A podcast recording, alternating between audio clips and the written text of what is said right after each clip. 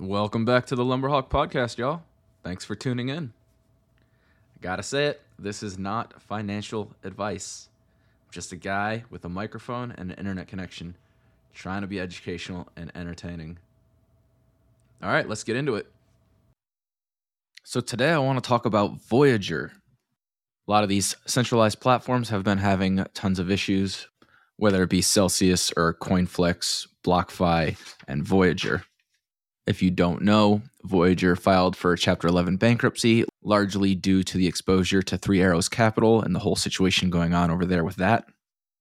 If you have a Voyager account, then you probably got an email a couple of days ago. The one that I got came in on July 11th talking about their plan for reorganization and and what their intentions are moving forward involving users funds and digital assets the fact that they came out with this plan so quickly seems to be a good sign when you compare the steps that Voyager seems to be taking compared to Celsius. It just seems like Voyager is much more serious and capable of returning to some form of normalcy than maybe Celsius is. But that's just my personal opinion. I don't have any under the hood information on any of that.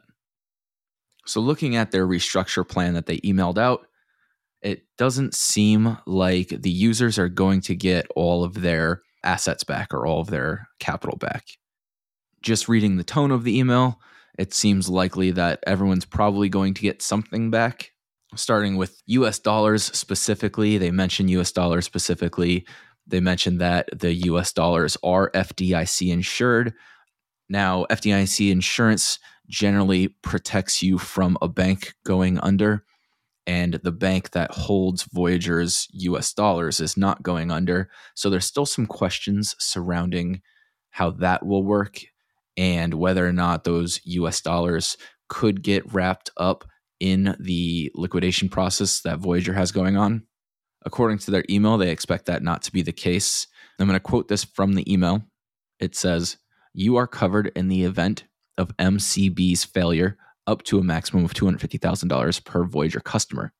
FDIC insurance does not protect against the failure of Voyager, but to be clear, Voyager does not hold customer cash. That cash is held at MCB. MCB, by the way, is Metropolitan Commercial Bank of New York. The email also says that they are working to restore access to US dollar deposits the US dollar deposits on Voyager belong to the customers and not to Voyager, and therefore that money will be returned. But it also says subject to a reconciliation and fraud prevention process. So I think for most people, probably going to be a non issue. Um, the point is that they're going through this process before they start allowing US dollar withdrawals again. Just something to keep in mind if you have value locked up on Voyager. So their plan to make users whole seems to be kind of a four legged plan, which they also go on to say is subject to court approval. But the four legs of this plan are pro rata shares of crypto. And if you're not familiar with the term pro rata, it just means a proportional allocation based on what they have. So, step one being pro rata shares of crypto. The second leg being pro rata shares of the proceeds from funds recovered from 3AC, if that happens, which is a big question. The third step is a pro rata share of common shares in the newly reorganized company.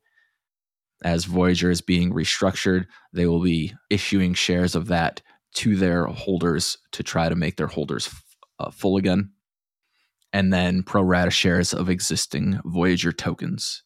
So, again, on the surface, it seems to be a better situation than the Celsius or the CoinFlex situation, but it's still a lot of questions. It's still very much up in the air, and people still have their funds locked up. Probably not going to hear anything new on this front until the August 4th hearing, which they also mention in their email. But I just wanted to give everyone a quick overview of what's going on with that in case you have your capital locked up on Voyager or you needed a reminder of the risk of centralized exchanges. Well, that's it for today. I appreciate y'all tuning in. Comments are welcome. Feel free to say hello. If you know anyone who can benefit from this content, please go ahead and share it with them. You can find me on Substack, Twitter, all the podcast platforms. If you're listening to this, I encourage you to check out Fountain. You can stack sats for free just for listening to the podcast. I have a link for that in the show notes. Also, you can earn more sats by playing Blink-O, which is on the Choice app. You can start stacking sats in an IRA. Putting Bitcoin into a retirement account that will never see taxes is something that everyone should be considering. All right, y'all. Have a great day. See you next time.